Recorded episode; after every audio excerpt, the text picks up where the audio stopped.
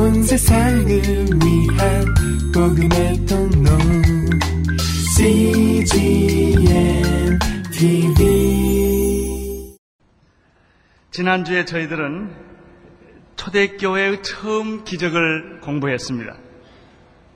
그것은 성전 미문에 날마다 앉아서 구걸하던 나면서 앉은뱅이가 예수 그리스도의 이름으로 일어나 걷고 뛰며 찬송하며 성전으로 올라갔던 엄청난 아, 놀라운 아, 그런 모습이었습니다. 이 그림은 사도행전을 대표하는 사건입니다. 오순절의 사건을 대표하는 일입니다. 얼마나 놀라운 일입니까? 안준뱅이와 같은 우리들 모습. 나면서 안준뱅이처럼 구걸하던 그 모습은 인간의 실존을 그대로 잘 설명해주는 그림이었습니다. 회로도 통로도 출구도 없는 절망하며 무의미한 인간에게 하나님이 찾아오셔서 그에게 발을 주시고 손을 주시고 눈을 주시고 귀를 주시고 무감각하던 느끼지 못했던 그 영혼에 하나님께서 다시 한번 새 생명을 주셔서 살아나게 하신 사건입니다. 안진뱅이가 일어난 사건은 예수님 당시에도 있었습니다. 예수님께서 친히 문둥병을 고쳐주셨고 안진뱅이를 일으켜 주셨고 봉사를 눈뜨게 하셨고 손마른 자를 펴주셨고 엄청난 기적들을 베풀어 주셨습니다. 귀신들이 나갔습니다. 죽은 자가 살아났습니다. 그런데 오늘 이 사도, 사도행전 3장에 나타난 아, 나면서 안진뱅이가 일어난 사건은 또 다른 색다른 의미가 있습니다. 그것은 예수님이 그렇게 할 수 있다는 데는 다 동의를 합니다. 그러나 베드로가 그렇게 했다는 사실은 정말 놀라운 일입니다. 예수님은 하나님이셨고 베드로는 인간이었기 때문입니다. 그러나 성령이 임하시면 베드로도 이렇게 할 수 있다는 사실을 오늘 우리들에게 보여줍니다. 베드로만 그렇게 할 수 있는 것이 아니라 예수 그리스도로 난 믿음, 성령으로 난 믿음을 가진 모든 자에게는 이런 똑같은 역사들이 지금도 일어날 수 있다는 것을 우리에게 보여주십니다.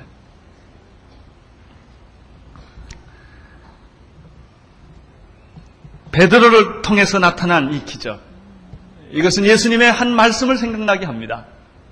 너희들이 내가 하는 일도 할 것이요. 나보다 더 큰 일도 하게 될 것이다. 라는 말씀입니다. 우리가 감당하기 어려운 말씀입니다. 그러나 복음은 바로 이런 것입니다. 기적이라고 하는 것은 바로 이런 것들입니다. 여러분, 기적보다 더 위대한 것은 사실은 자연입니다.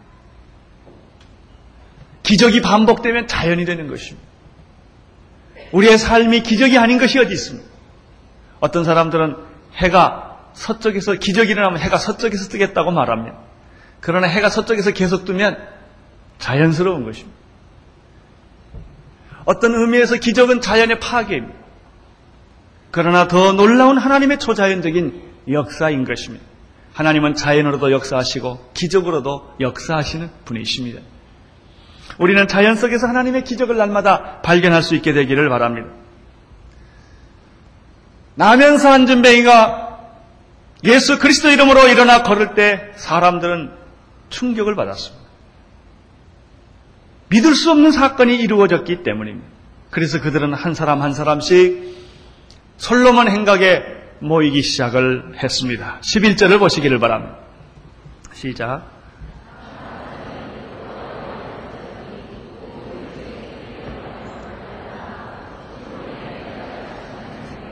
이 기적에 대한 여기 두 가지 반응이 나타나는 것을 볼 수 있습니다. 첫째는 나면서 안진뱅이 되었던 그 자신이었습니다. 생각해 보십시오. 얼마나 고마웠겠습니까? 얼마나 놀랐겠습니까? 그리고 그가 무엇으로 이것을 다 설명할 수가 있었겠습니까? 사실 이 사람에 보면 이 사람에게 믿음이 있었거나 기적을 바란 것은 없었습니다. 그렇게 보면 기적은 또 두 가지로 나타납니다. 믿고 구하고 할 수 있거든요. 무슨 말이냐? 믿는 자에 능치 못함이 없다고 약속한 대로 그렇게 믿고 나가는 자에게 기적을 줄 수도 있고 오늘 이 성경에 보면 전혀 기대하지 않는 않았던 사람에게도 기적을 베풀어 줄 수 있다는 것입니다. 나는 온누리 교회를 생각하면 늘 그런 생각이 들어요.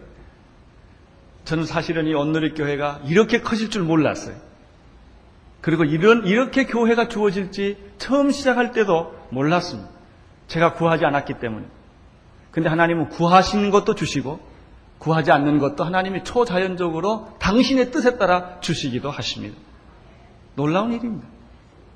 기적은 내가 원해서 오는 수도 있겠지만 원하지 않는데 오는 수도 있는 것입니다. 그것은 하나님의 주권이십니다. 하나님의 역사인 것입니다. 하나님이 은혜를 베풀 자에게 은혜를 베푸시고 하나님이 축복할 자에게 축복을 하시는 것입니다. 바로 이 사람은 전혀 기대치 못했던 예기치 못했던 축복을 받게 되었습니다. 사실 그 사람의 입장에 있어서는 설명할 수가 없었을 것입니다. 그런, 그런데 분명한 사실은 그가 걷고 뛰고 있다는 사실. 여러분, 이 세상에 이 사람만큼 행복한 자가 있을까요? 이 사람의 마음만큼 충만한 사람이 있었을까요? 이 사람은 설명할 수가 없었을 것입니다. 그래서 그가 붙잡은 사람이 베드로와 요한입니다. 예수님을 붙잡아야 되는데 이분이 아직 몰라요. 기적을 베풀어 주신 분이 예수님이셨습니다. 기적을 베풀어 주신 분이 하나님이셨습니다. 이 은혜를 조건 없이 주신 분은 하나님이었습니다. 그런데 이 사람은 베드로와 요한이 그렇게 한 줄로 생각하고 너무 고마워서 베드로와 요한을 붙잡은 것입니다. 우리에게도 가끔 이런 일이 있습니다. 하나님이 해주셨는데 사람에게 찾아가는 수가 많습니다. 제도에게 감사하는 수가 많습니다. 그렇지 않습니다. 하나님이 하신 것입니다.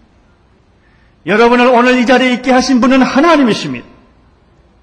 제가 예전에 대학생 때 전도단체에 CCC라는 전도단체에 있었는데 너무 그 전도단체가 좋아서 그 전도단체 미쳤습니다. 제가 아, 헌신을 했습니다.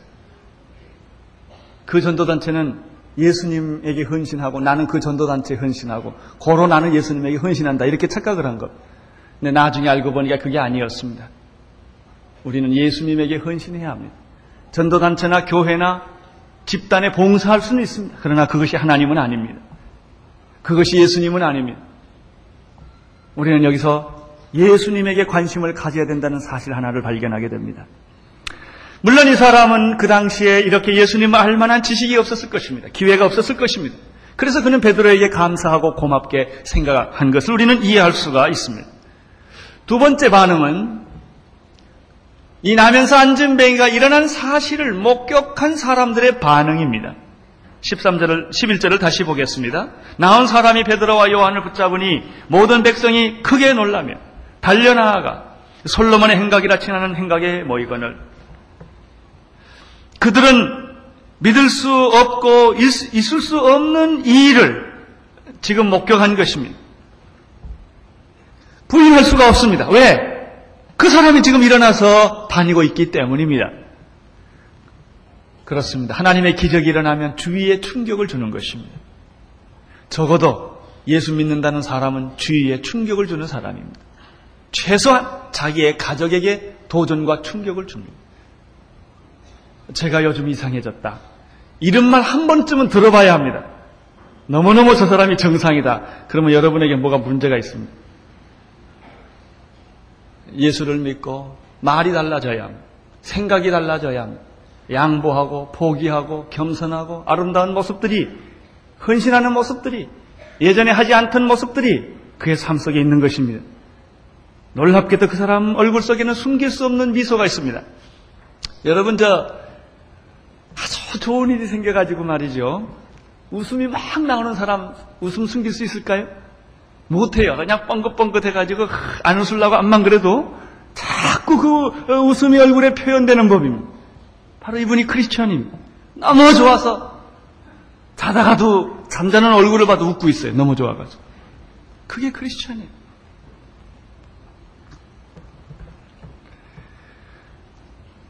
그런데 이 백성들이 너무 너무 놀라서 놀라서 이 사람들이 지금 솔로몬 행각이라는 곳에 모이고 있었습니다. 문제가 이들의 문제는 무엇입니까? 나면서 앉은 병이와 똑같은 문제입니다. 그것은 기적을 보고 놀랬지만 기적이 어디서 왔는가를 그들이 몰랐다는 점입니다. 그리고 이러한 기적이 하나님으로부터 왔거나 예수님의 이름으로 온 것이라고 생각하지 못하고 자꾸 베드로나 요한에게 집중되고 있었던 것을 베드로와 요한이 느끼기 시작을 했습니다. 12절을 보시기를 바랍니다. 시작.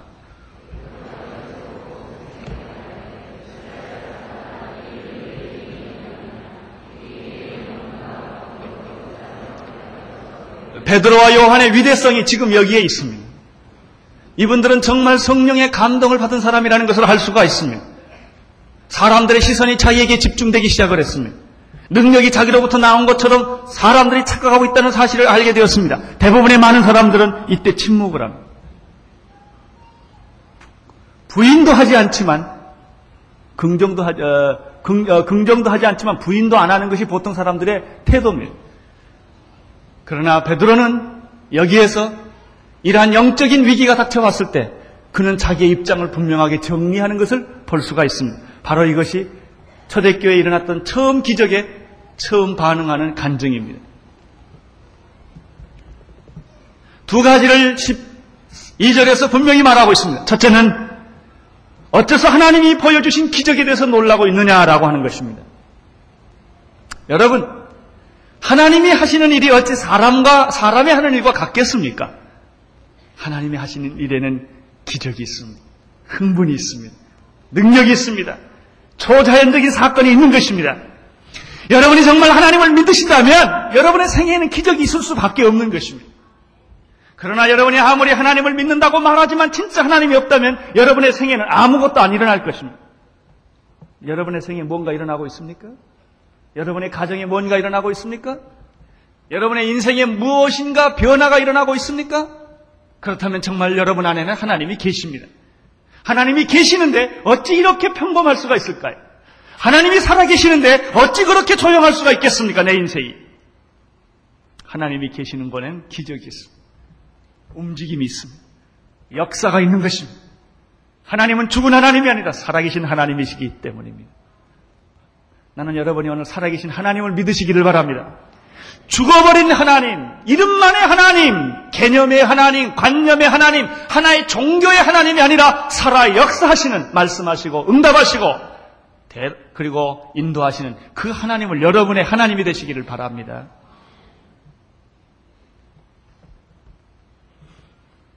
왜 이런 일들을 이상하게 여기느냐?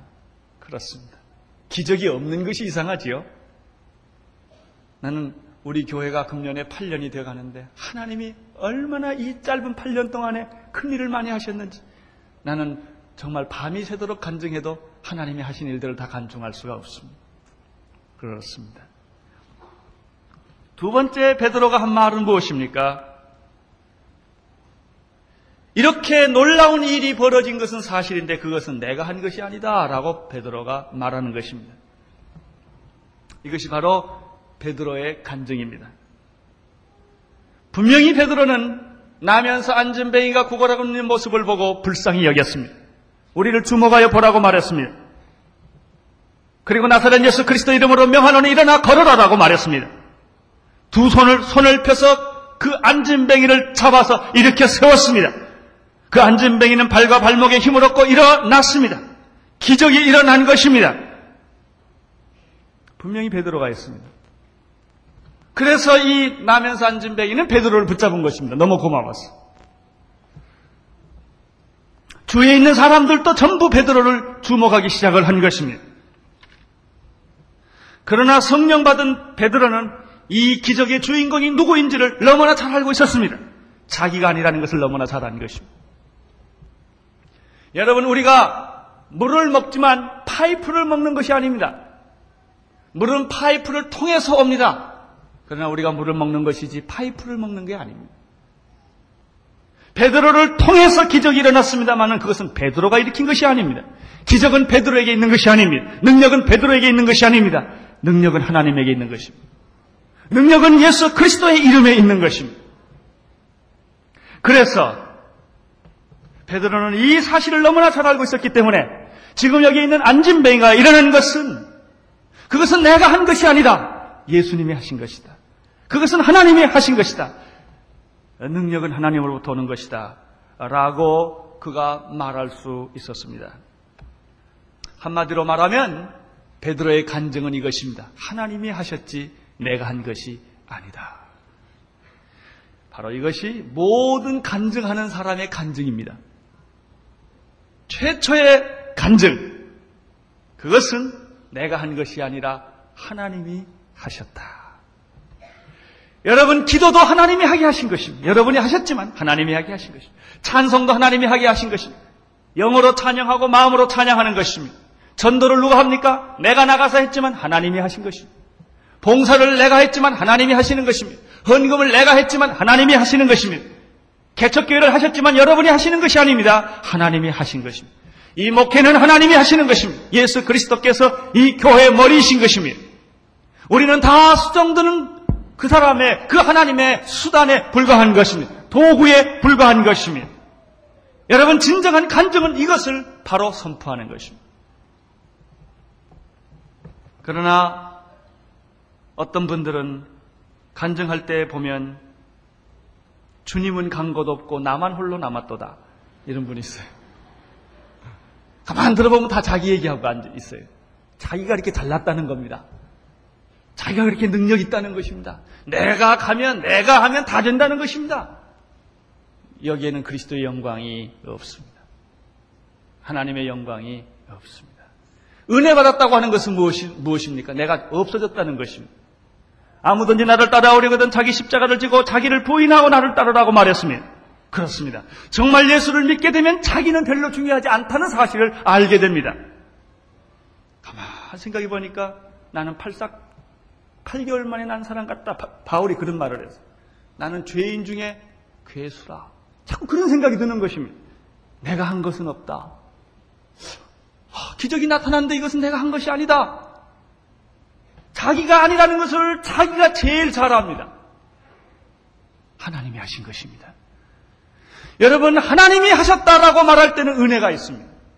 기쁨이 있습니다. 감사가 있습니다. 내가 했다고 말할 때 섭섭한 게 많습니다. 우리 일반적으로 교회는 섭섭한 사람이 참 많습니다. 목회라는 거 별게 없습니다. 섭섭한 거 달래는 게 목회입니다. 그저 섭섭하지 마라. 섭섭하, 이거, 이거 하느라고 목회라는 것입니다. 왜 섭섭할까요? 내가 있기 때문에 그런 것입니다.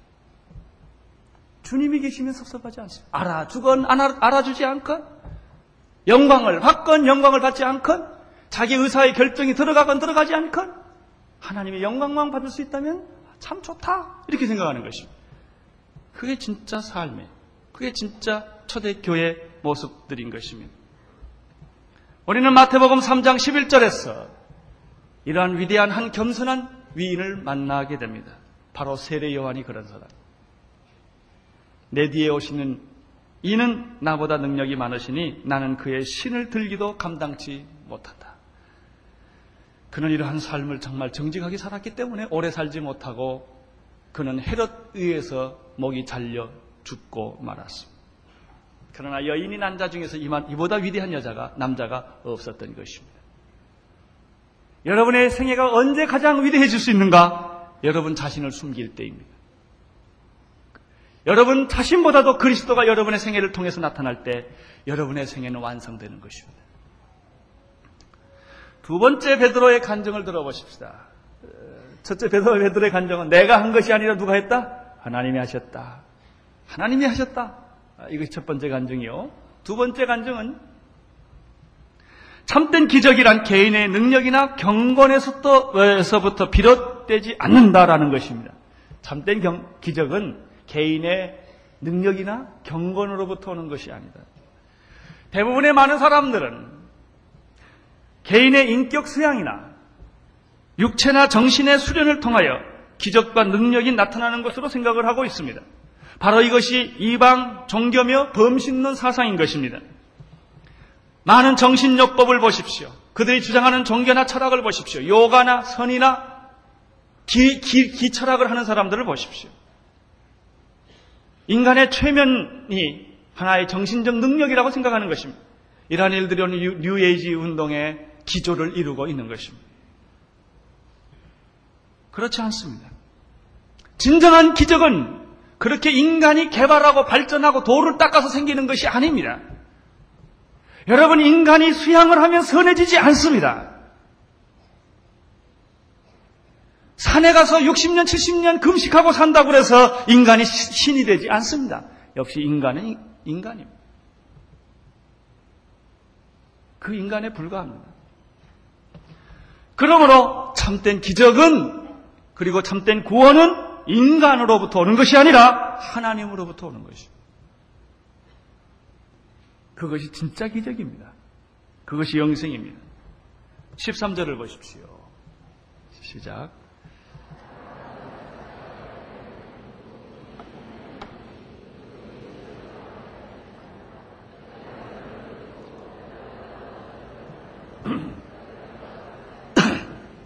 아브라함과 이삭과 야곱의 하나님 곧 우리 조상의 하나님이라고 말했습니다. 내가 한 것이 아니다. 왜 놀라느냐? 개인의 경건과 권능의 힘으로 이런 일들이 생겼다고 너희들이 착각하고 있는데 내가 한 것이 아니다. 이것을 하신 분은 아브라함의 하나님, 이삭의 하나님, 야곱의 하나님, 우리 조상의 하나님이 그종 예수를 영화롭게 함으로써 생긴 것이다. 기적의 원천은 하나님에게 있습니다. 구원의 원천도 하나님에게 있습니다. 인간에게는 전혀 없습니다. 하나님은 그 하나님은 자연신의 하나님도 아니며 인간의 마음속에 있는 초월적 명상의 하나님이 아니라 바로 역사 속에서 아브라함을 키우시고 이삭을 키우시고 야곱을 키우셨던 함께 동행하셨던 그 하나님이십니다. 우리 조상의 하나님이십니다. 신약에서는 이렇게 표현하고 있습니다. 그 하나님은 죽은 하나님이 아니라 살아있는 하나님이다. 죽은 하나님이 아니다.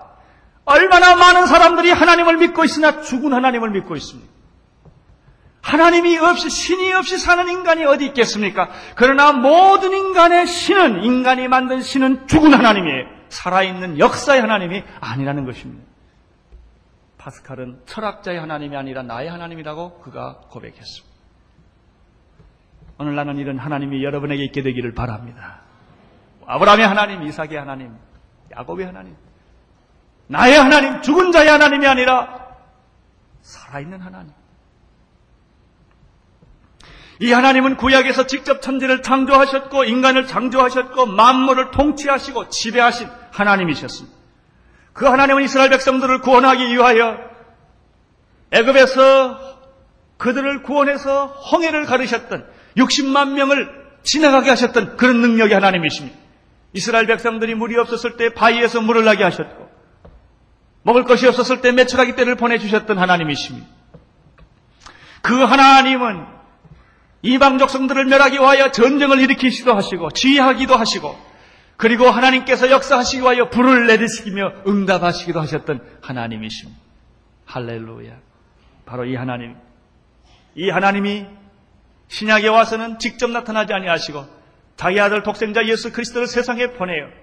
그를 통하여 기적과 능력과 구원과 역사를 일으켜 세워 주셨습니다. 그래서 오늘 13절에 아브라함과 이삭과 야곱의 하나님 곧 우리 조상의 하나님이 그 종 예수를 영화롭게 하셨다 하는 것입니다. 바로 이것이 베드로의 간증입니다. 자, 베드로는 지금 기적이 일어난 한 사건으로부터 얘기를 끌고 옵니다. 그러나 기적으로 머물지 않습니다. 기적에서 그리스도로 방향을 바꾸는 것입니다. 여러분의 관심은 어디에 있습니까? 기적에 있습니까? 하나님이 있습니까? 여러분이 기적을 위하여 하나님이 필요하십니까? 어떤 사람 병 낫기 위해서 하나님이 필요한 분도 계세요. 자기 사업이 잘 되기 위하여 하나님이 꼭 필요한 거예요. 그것은 여러분을 위해서 하나님이 필요한 거예요. 그러나 그렇지 않습니다. 하나님을 위하여 여러분이 필요한 것입니다. 하나님의 영광을 위하여 우리가 존재하는 것입니다. 내가 그분의 찬양이 되는 것입니다. 내가 그분의 노래가 되는 것입니다. 그분을 위하여 내가 존재하는 것입니다.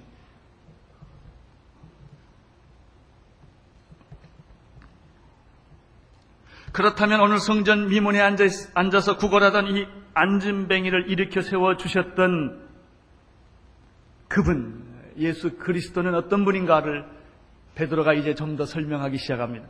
우리는 여기서 베드로의 간증에 핵심으로 들어가는 것을 볼 수 있습니다. 베드로는 첫째 간증은 내가 한 게 아니고 하나님이 하셨다. 이게 아주 중요한 주제입니다. 또 하나의 주제는 그게 그 그것을 하신 분이 예수 그리스도다. 아, 예수 그리스도는 어떤 분인가? 이제 예수님에 대해서 집중적으로 설명을 하기 시작을 합니다. 이 설명이 너무나 길기 때문에 오늘 1부와 2부로 나누어서 두 번 설교를 하게 됩니다. 첫째, 베드로가 소개한 예수님은 13절 마지막 부분에 있습니다. 자, 아브라함과 이삭과 야곱의 하나님 곧 우리 조상의 하나님이 그 종 예수를 영화롭게 하셨느니라. 그 다음에 읽어주세요.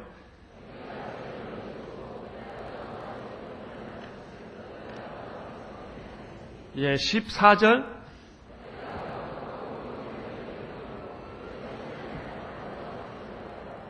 15절 첫 번째 생 예. 베드로가 15절 하반절까지 상반절까지에서 보여주는 메시지는 무엇이냐면 예수 그리스도는 자 기적을 베풀어 주신 분이 예수 그리스도인데 이 예수 그리스도는 너희들이 죽인 예수다. 예수님을 소개하면 참 좋습니다. 부담이 없습니다. 그러나 내가 죽였다 그러면 부담이 됩니다. 여러분들이 예수님의 이름을 노래하며 찬양하며 예수 그리스도를 믿으면서도 여러분이 변하지 않고 부담을 안 갖는 이유는 내가 죽였다는 생각을 하지 않기 때문에 그렇습니다. 오늘 메시지는 무엇입니까? 내가 예수를 죽였다는 것입니다. 그러면 나는 부담을 갖게 됩니다. 굉장히 충격을 받게 됩니다. 너는 예수를 영화롭게 한다고 하지만 사실 내 삶이 예수의 얼굴에 똥칠하는 것이다, 지금. 너는 예수를 십자가에 다시 못 받고 있는 것이 아니냐, 말 내가 화해하지 않으므로, 내가 미워하고, 내가 성령 충만하지 아니하고, 내가 하나님의 뜻대로 살지 못함으로 말미암아 너는 세상에서 예수 믿는 사람이 손가락질 받고 있는데 그것은 예수를 다시 십자가 못 받고 있는 것이다. 자, 이렇게 됐을 때 생각이 달라지는 것입니다. 지금 베드로는 예수님을 단순하게 소개해 주는 데 끝나지 않고 내가 죽였다 하는 것입니다. 얼마나 불편한 소리입니까? 여러분, 이 불편한 소리를 들으셔야 합니다.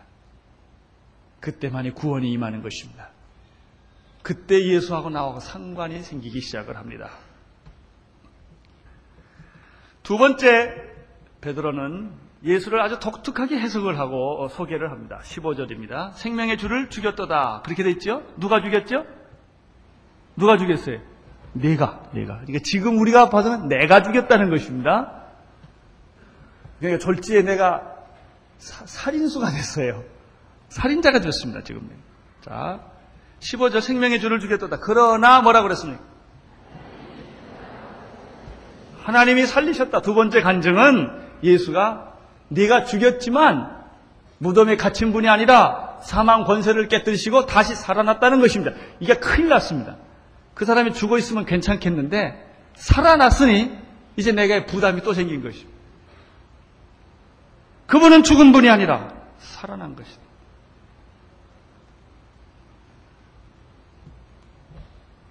세 번째, 15절 읽어 주십시오. 생명의 주를 주고 그러나 하나님께서 죽은 자가 살리셨으니 우리가 이 일에 더 힘들어요. 내가 목격자다. 베드로가 그랬습니다. 보통 사람들의 설교는 그 예수가 살아났다 하더라. 예, 하나님이 계신데더라. 그건 나하고 아무 상관이 없어요. 믿음은 남의 하는 얘기를 반복하는 것이 아닙니다. 내 고백입니다.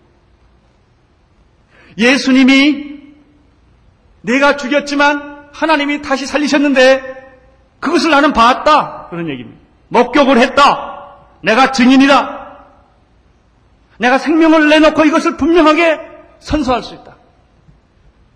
이분이 예수 그리스도다. 이렇게 지금 베드로는 소개하고 있습니다. 여러분 이 얼마나 분명하고 확실한 얘기입니까?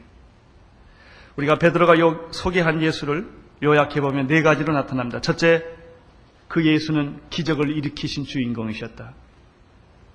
두 번째, 그런데 그 예수를 내가 죽였다. 세 번째, 그런데 그 예수를 하나님이 다시 살리셨다. 네 번째, 나는 그 예수의 증인이다.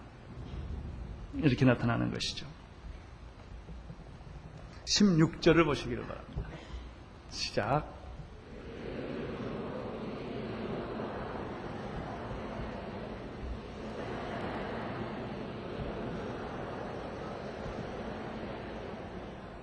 그런데 그분이 살아나셔서 지금 여러분들이 보고 놀랍고 충격을 받고 있는 이 사건을 일으킨 장본인이 이분이시다. 나면서 안전뱅이 돼서 성전에서 구걸하고 있던 이 사람을 일으켜 세운 분이 바로 이분이었다 하는 것으로 베드로가 결론을 내리는 것입니다. 그러면 기적은 어떻게 일어났는가?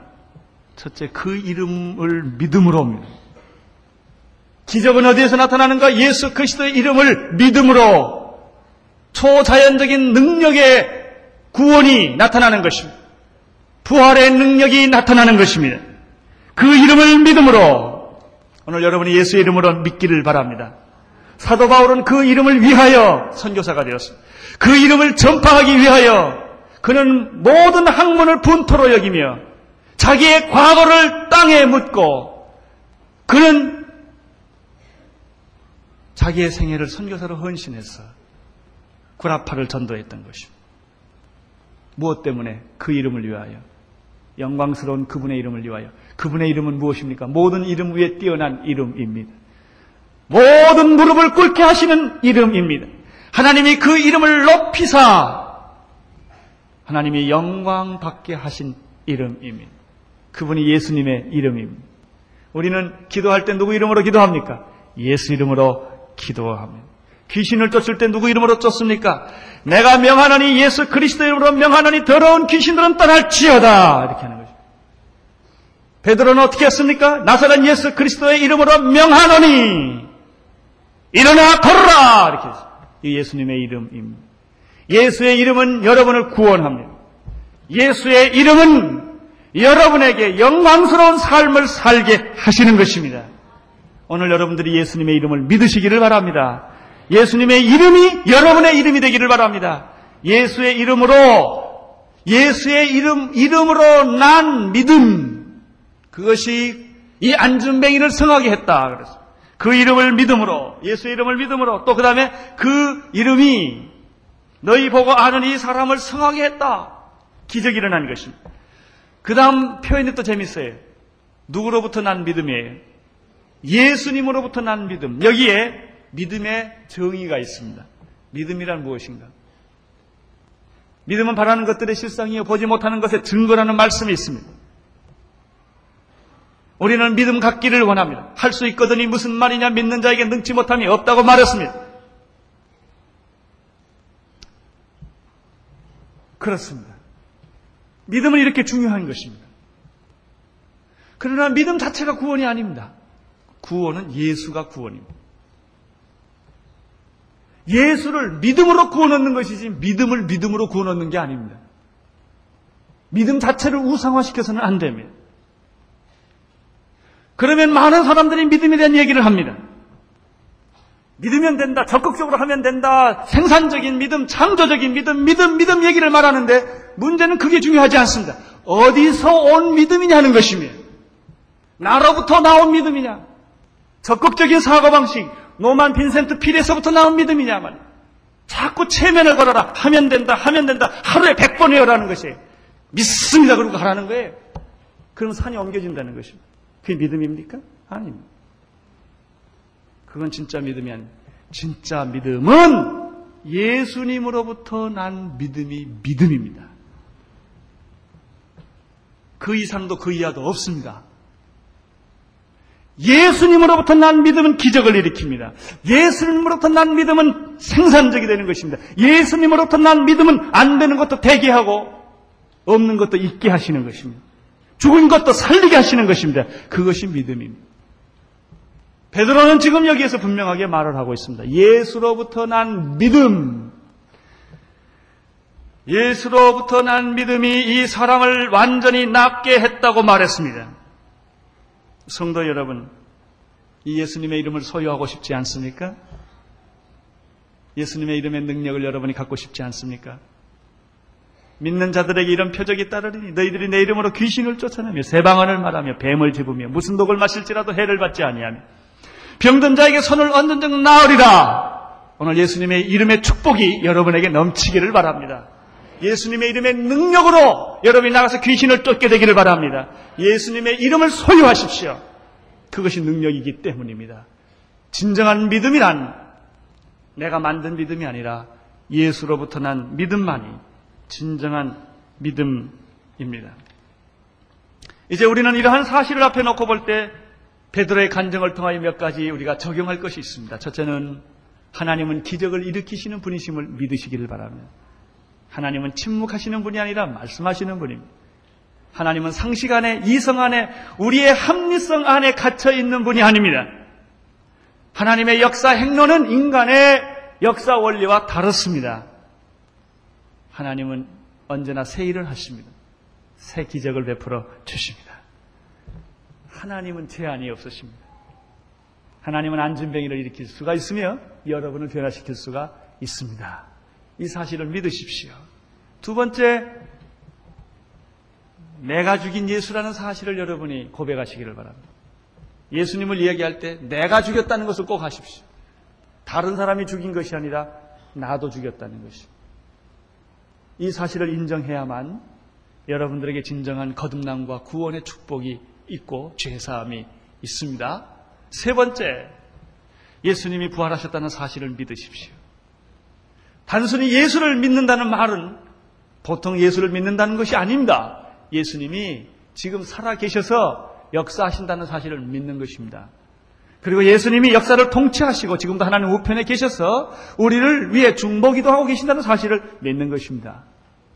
여러분 예수님 믿습니까? 여러분 옆에 계세요? 여러분 마음에 계세요? 그렇게 믿으시기를 바랍니다. 지식으로 믿지 마십시오. 습관으로 믿지 마십시오. 관념으로 믿지 마십시오. 살아계신 예수님을 직접 믿으시기를 바랍니다. 마지막으로 여러분들이 이 예수님의 증인이 될 것을 약속하십시오. 베드로처럼 내가 이 일의 증인이다. 나는 그리스도의 증인이라고 말할 수 있게 되기를 바랍니다. 17절과 18절 같이 읽겠습니다. 시작.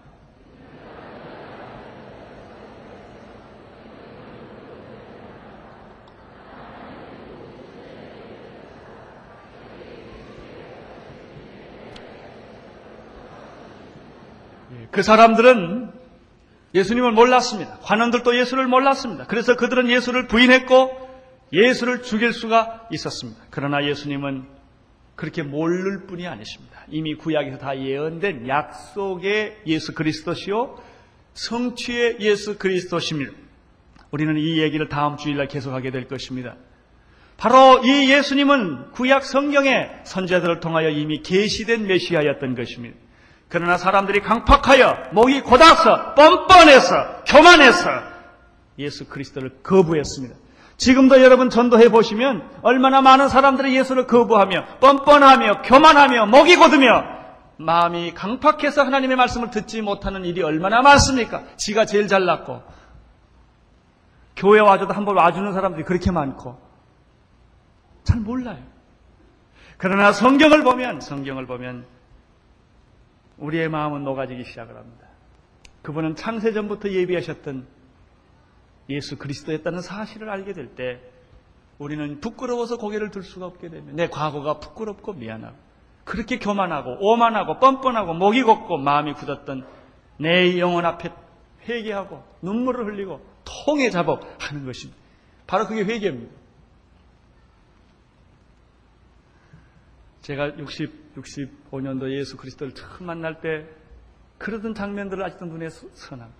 예수가 그렇게 믿어지지 않아서 성경책을 찢어버리고 목사님한테 반항하고 도전하고 욕을 하고 대들던 그런 사람들이 성령이 강탈을 합니다. 그 영혼을 치기 시작합니다. 그때 눈물 콧물 흘리고 대성 통고가 웬 콧물이 그렇게 많은지 합니다. 사람의 몸에 코가 그렇게 많다는 걸 내가 처음 알았어. 그렇게 울어요. 부끄럽고 창피하고. 그 영혼이 무너지기 시작하는 것이. 나는 오늘 여러분들의 영혼이 무너지게 되기를 바랍니다.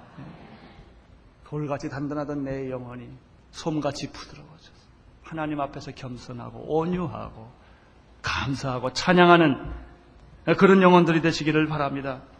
19절 읽어주십시오.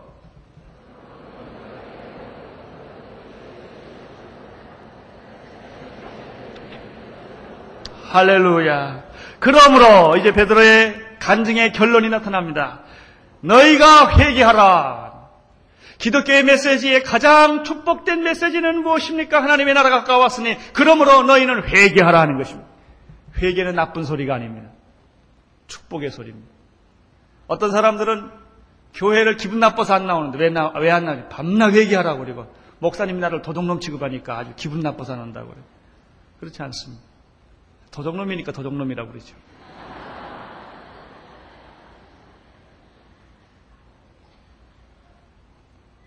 여러분 회개하십시오. 회개는 축복의 말입니다. 회개란 무엇입니까? 돌이키는 것이 회개. 회개하여 돌이켜. 회개의 결론은 무엇입니까? 죄 사함 받는 것입니다. 죄인에게 있어서 가장 심각한 문제가 무엇입니까? 가장 급한 것이 무엇입니까? 가장 본질적인 것이 무엇입니까? 가장 중요한 것이 무엇입니까? 죄인에게 있어서 죄사함 받는 것입니다. 그것보다 더 급한 게 없습니다. 시집가고 장가가고 결혼하고 공부하고 사업하고 이건 다 그 다음 얘기입니다. 무엇이 중요합니까? 여러분이 죄로부터 자유함 받는 것이 중요합니다. 죄사함 받는 것보다 더, 더 급하고 심각한 것이 없습니다. 오늘 여러분이 죄사함 받게 되기를 바랍니다. 오늘 여러분들이 거듭나기를 바랍니다. 여러분들이 변하시기를 바랍니다. 목이 곧은 백성들이여! 목이 곧으면 부러집니다. 뻔뻔한 영혼들이여. 교만한 영혼들이여. 회개하십시오. 회개하시고 돌이키십시오. 돌이켜서 죄사함을 받으십시오. 그러면 우리 주님으로부터 무슨 날을 선물로 받게 될 것입니까? 무슨 날? 유쾌한 날. 이 날은 이 날은 주의 지으신 주 기뻐하고 즐거하며 즐거워하세 즐거워하세 이 날은 주의 날일세. 기뻐하고 즐거워하세. 이 날은 이 날은 주의 날. 다시 한번 찬양합시다. 이 날은 이 날은 주의 부르신 주의 날일세 기뻐하고 기뻐하며 즐거워하세 즐거워하세 이 날은 주의 날일세 기뻐하고 즐거워하세 이 날은 날은 주의 날일 그렇습니다. 오늘은 유쾌한 날입니다. 주님으로부터 축복받는 날입니다. 내가 자유하게 되는 날입니다. 마귀로부터 해방받는 날입니다. 모든 질병으로부터 해방받는 날인 것입니다. 모든 염려와 근심과 걱정으로부터 해방받는 날입니다. 회개하십시오. 돌이키십시오. 제사함이 이를 것입니다. 그러면 주님으로부터 유쾌한 삶이, 축복된 삶이 나를 지배하게 될 것입니다. 기도하겠습니다. 하나님 아버지 오늘은 기쁜 날이요, 즐거운 날이요, 유쾌한 날입니다. 모든 염려와 근심과 걱정이 사라지게 하여 주시옵소서. 모든 귀신이 떠나가게 하여 주시옵시고 모든 질병이 떠나가게 하여 주시옵시고 모든 염려가 떠나가게 하여 주시옵소서. 아버지 우리에게는 죄사함이 있음을 감사합니다. 주님이 나를 용서하여 주시옵시고 거듭나게 하시고 변하게 하여 주신 것을 찬양합니다. 주님 오늘 우리로 하여금 유쾌한 날이 이르게 하여 주시옵소서. 예수님 이름으로 기도드리옵나이다. 온 세상을 위한 복음의 통로 CGM TV